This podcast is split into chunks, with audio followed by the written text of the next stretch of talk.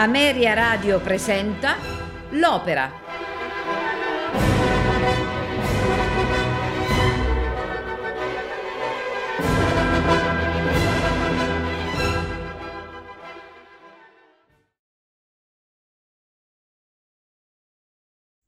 La forza del destino è un'opera, un melodramma in quattro atti, di Giuseppe Verdi, scritto sul libretto di Francesco Maria Piave tratto da Alvaro o La forza del destino di Angel de Saavedra. È sicuramente una delle tre opere spagnole, tra cui Don Carlo, Forza del Destino e Il Trovatore di Verdi, che entrano tutte nel mondo storico eroico del Grande Opera. Può essere giustamente annoverata tra le grandi opere di Verdi, i molti magnifici duetti fra Alvaro e Carlo, le scene religiose di Leonora e i colorati ruoli secondari di Preziosilla, Guardiano e Framelitone caratterizzano quest'opera. I temi musicali di Verdi sono grandiosi e li usa per la prima volta come leitmotiv in tutta l'opera. La prima rappresentazione assoluta ebbe luogo al Teatro Imperiale di San Pietroburgo, in Russia, il 10 novembre del 1862 mentre il debutto italiano, con il titolo Don Alvaro, fu a Roma, al Teatro Apollo, il 7 febbraio del 1863. La seconda versione, per la quale Verdi aggiunse la celebre sinfonia e compose un nuovo finale e operò numerose altre modifiche, tra le quali la rielaborazione del libretto a cura di Antonio Ghislanzoni, debuttò con successo al Teatro alla Scala di Milano il 27 febbraio 1869. Anche il finale fu cambiato. Nella seconda versione, Don Alvaro sopravvive alla morte di Leonora, laddove nella prima si suicidava. Il primo marzo successivo Verdi espresse la sua soddisfazione in una lettera a Oprandino Arrivabene, scrivendo Sono ritornato qui ieri sera da Milano a mezzanotte stanco morto di fatica. Ho bisogno di dormire quindici giorni di seguito per rimettermi. A quest'ora tu saprai della forza del destino. Vi fu una buona esecuzione ed un successo. La Stolz e Tiberini superbi, gli altri bene. Le masse, cori d'orchestra hanno eseguito con una precisione ed un fuoco indescrivibili. Avevano il diavolo addosso. Bene, assai bene. Ho avuto notizie anche della seconda recita ancora bene, anzi meglio della prima. I pezzi nuovi sono una sinfonia eseguita meravigliosamente dall'orchestra un piccolo coro di ronda ed un terzetto col quale si chiude l'opera. Permetti che ti stringa presto la mano e vada a dormire. Forse la caratteristica qualitativa più rilevante di quest'opera è il disegno dei ruoli. A cominciare da Eleonora, la cui presenza scenica temporale non è molto alta, ma ottiene tre grandi e impressionanti scene soliste. I due ruoli maschili principali, poi, sono impegnativi e molto gratificanti per grandi cantanti con voci drammatiche. Insieme possono brillare in tre grandi e lunghi duetti. Più speciali poi sono i tre ruoli di supporto, che danno agli artisti l'opportunità di formarli in ritratti di ruolo impressionanti. Innanzitutto Framelitone, che ha quasi la qualità di un precursore del Falstaff ed è uno dei pochi ruoli verdiani da buffo.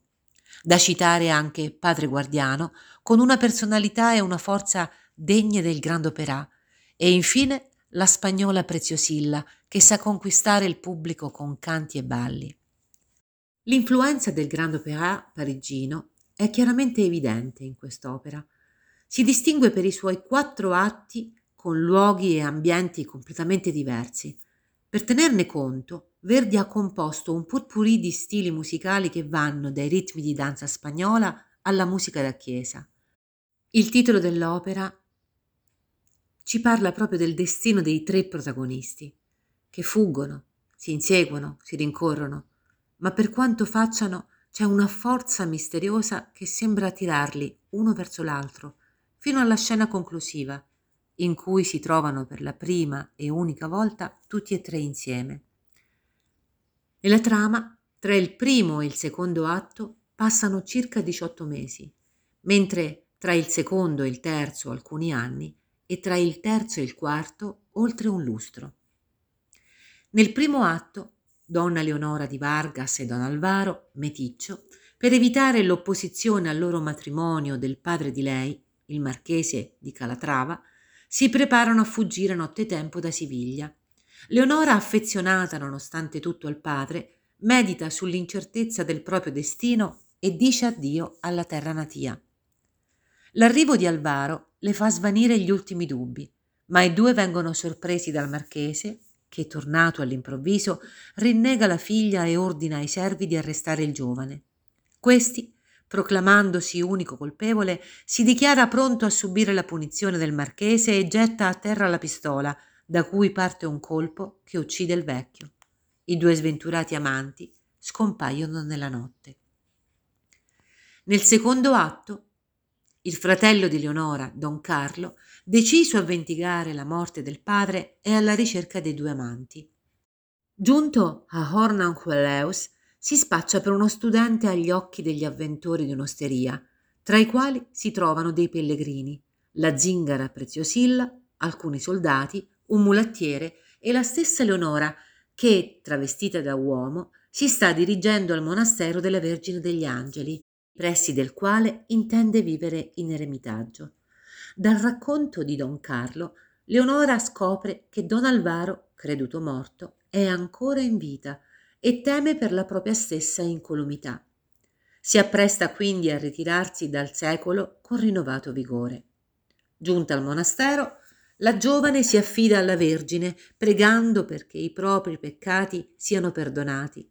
Quindi chiede un colloquio al padre guardiano, cui rivela la propria identità e il desiderio di espiazione. Il padre, indulgente e comprensivo, l'avverte però che la vita che l'attende è piena di stenti e cerca di convincerla per l'ultima volta a ritirarsi in convento invece che in una misera grotta.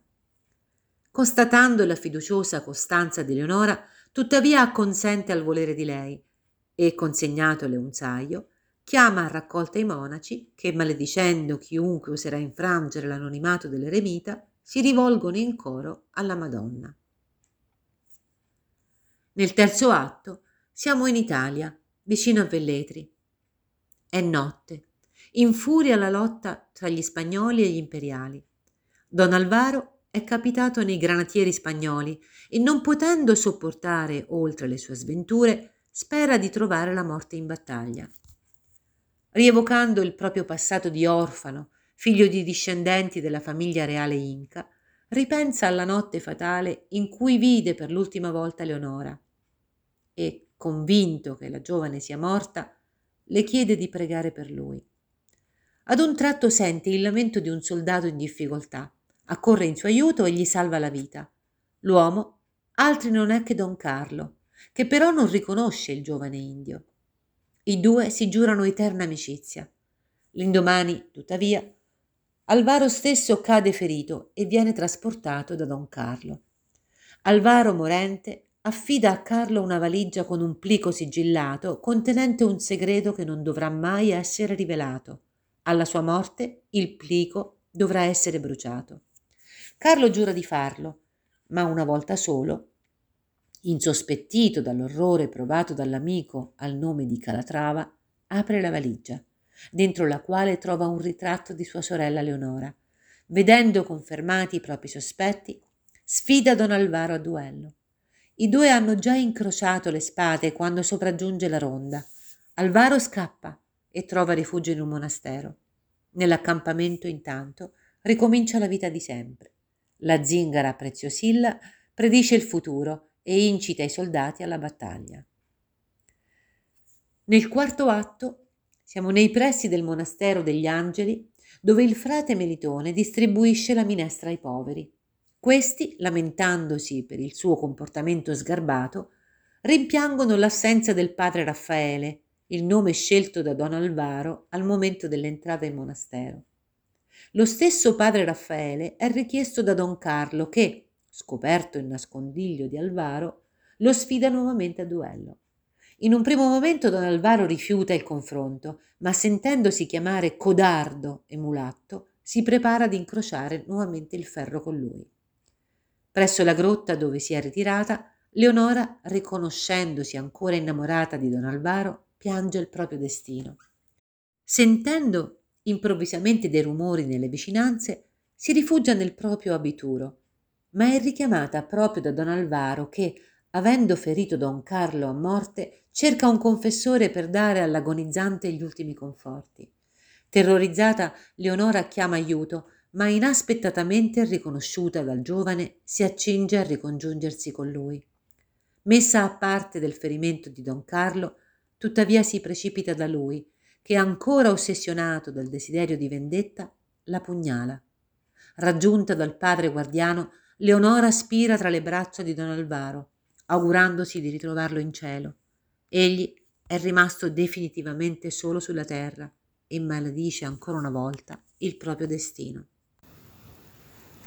Ascolteremo questa sera di Giuseppe Verdi La forza del destino con Renata Tebaldi nel ruolo di Leonora, Franco Corelli, Don Alvaro, Giorgio Algorta, il marchese di Calatrava, Ettore Bastianini nel ruolo di Don Carlo di Vargas, Boris Christoph, padre guardiano, Oralia Dominguez nel ruolo di Preziosilla, Ana Di Stasio, Curra, Gianni Bardi, un chirurgo, Mariano Caruso nel ruolo di Mastro Trabuco, orchestra e coro del San Carlo di Napoli, dirige Francesco Molinari Pradelli.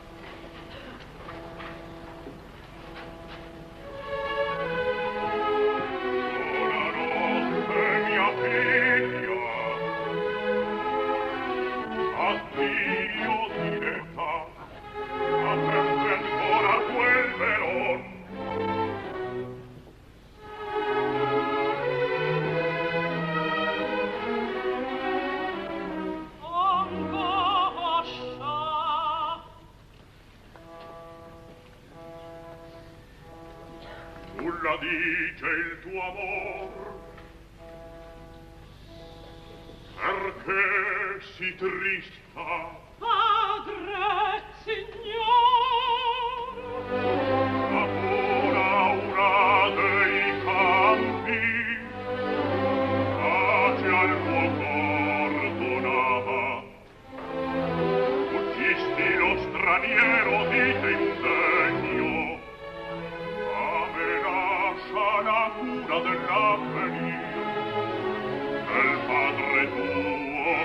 vida che t'ama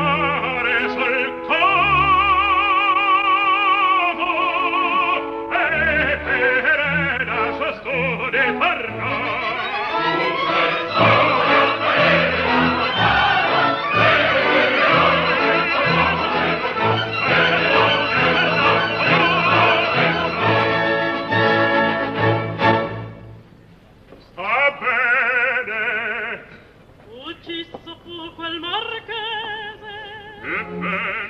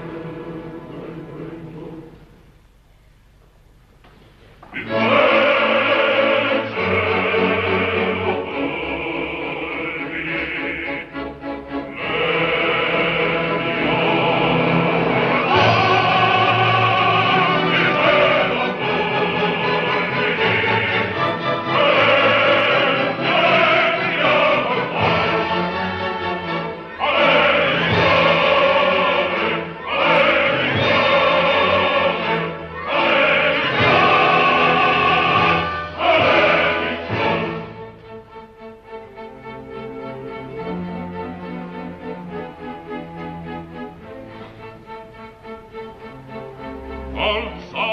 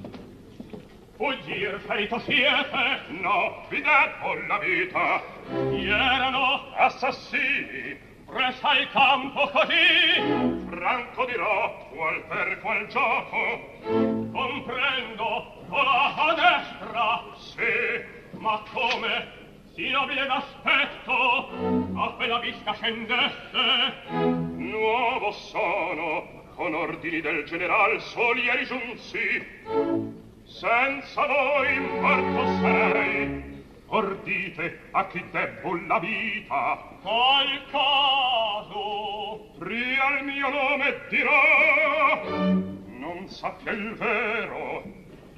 Don felice de bornos aiutante del duce.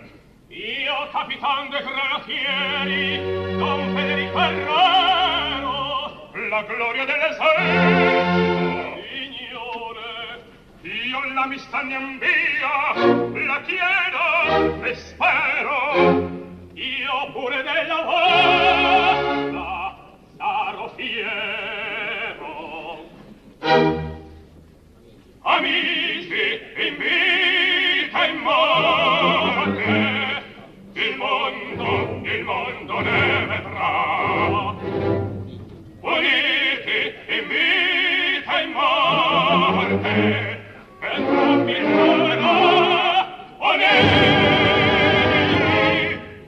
vita in morte! In vita in morte!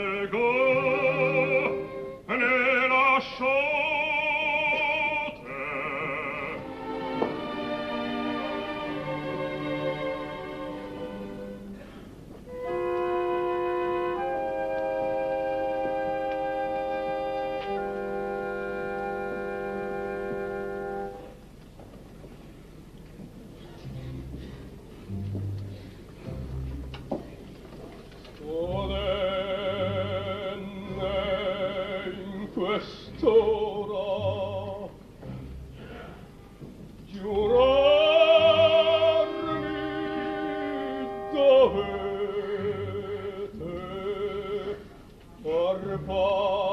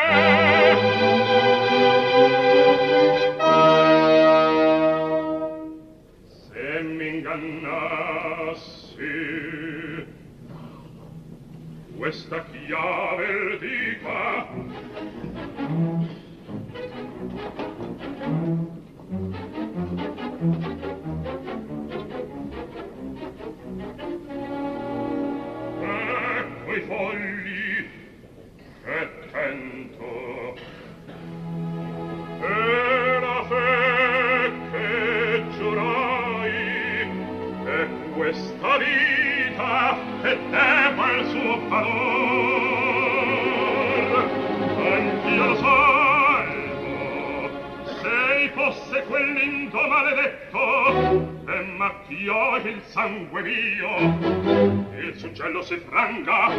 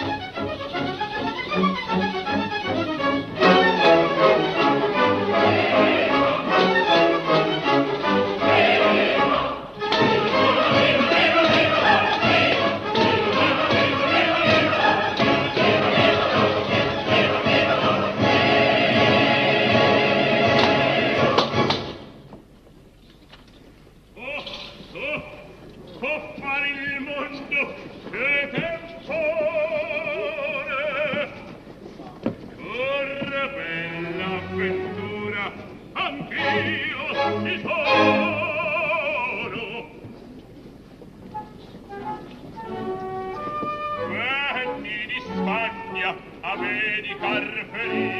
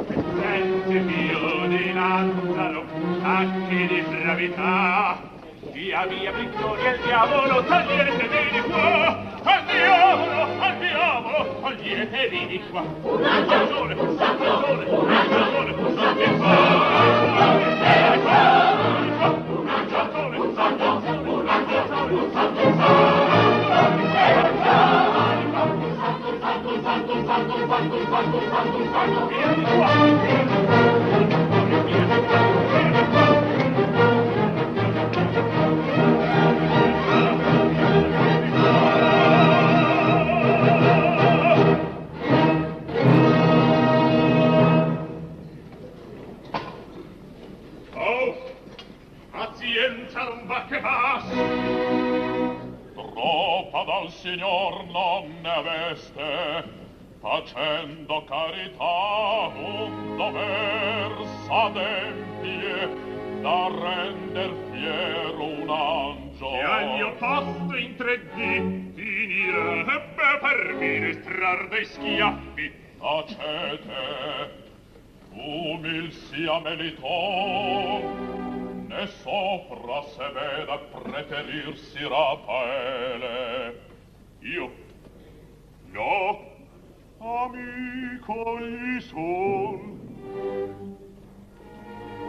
Ma, a certi gesti, parla da sé, a certo chi son le preci e il digiuno. Ier nell'orto lavorava, o tanto stralunato, che scherzando dissi, padre, un mulatto parmi. Guardommi bieco, strinse le pugna. Ah! Bene, quando cadde sul campanil la folgore ed uscia fra la tempesta gli gridai mi sembra indian selvaggio un urlo facciotta mi gelava che barri dirt nulla ma il guardo e penso traste che il demonio qui stette un tempo in abito da frate. Gli fosse il padre Raffael parente giudizi temerari il ver narrai ma ne ben superior rivelazione allora. Io no ciò è vero. Ma strano molto è il padre. La ragione del mondo i disinganni. L'assidua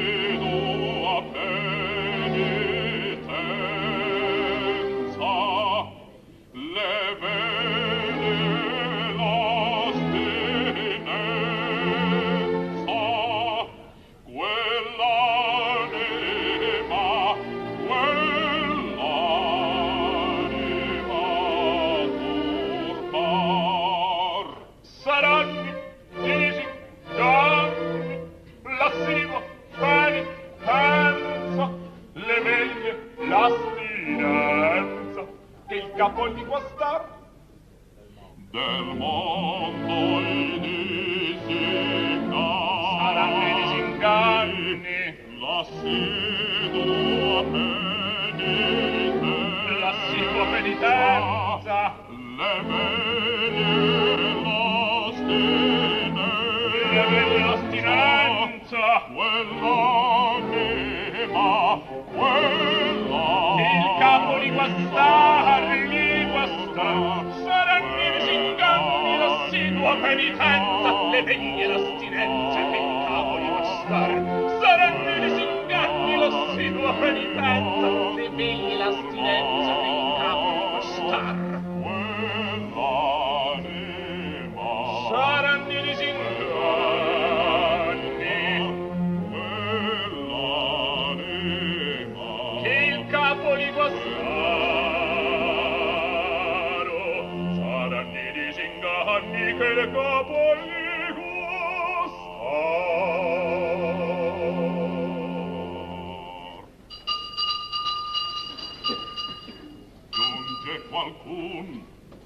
aprite.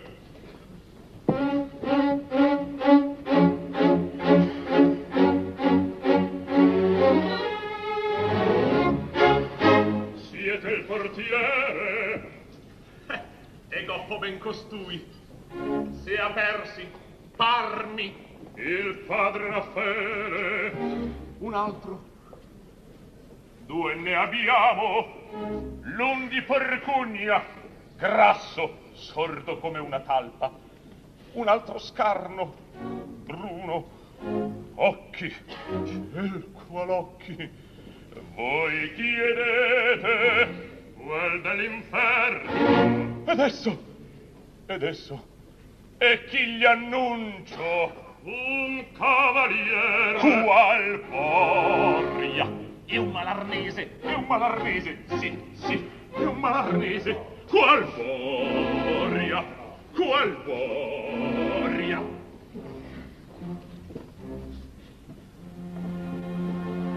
in van al varo ti celasti al mondo e di pacrita veste scudo facesti alla viltà. iostrove t'ascondi, ma ti fa la via l'odi e la sete di vendetta. Qualcuno qui non sarà che nel divina. Il sangue, solo il tuo sangue, vuol lavarlo il traccio, e macchiò l'onor mio. E tu, penserò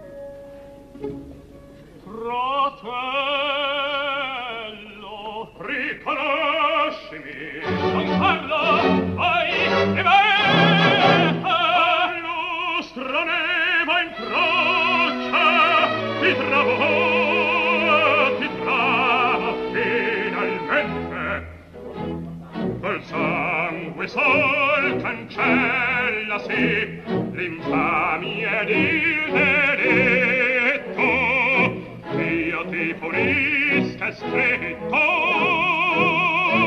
sul libro del destino. Sopra le posti per monaco. Un'arma qui non hai e già il tuo sangue spargere, scegli tu e ne portai. Vissi nel mondo intero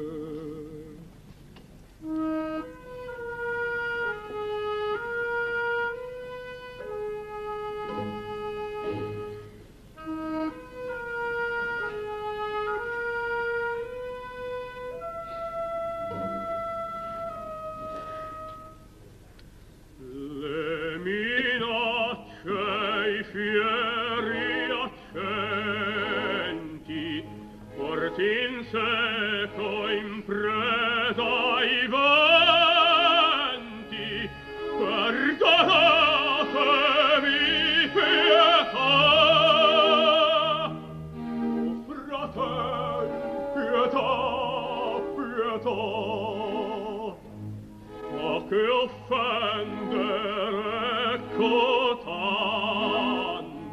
mi fu solo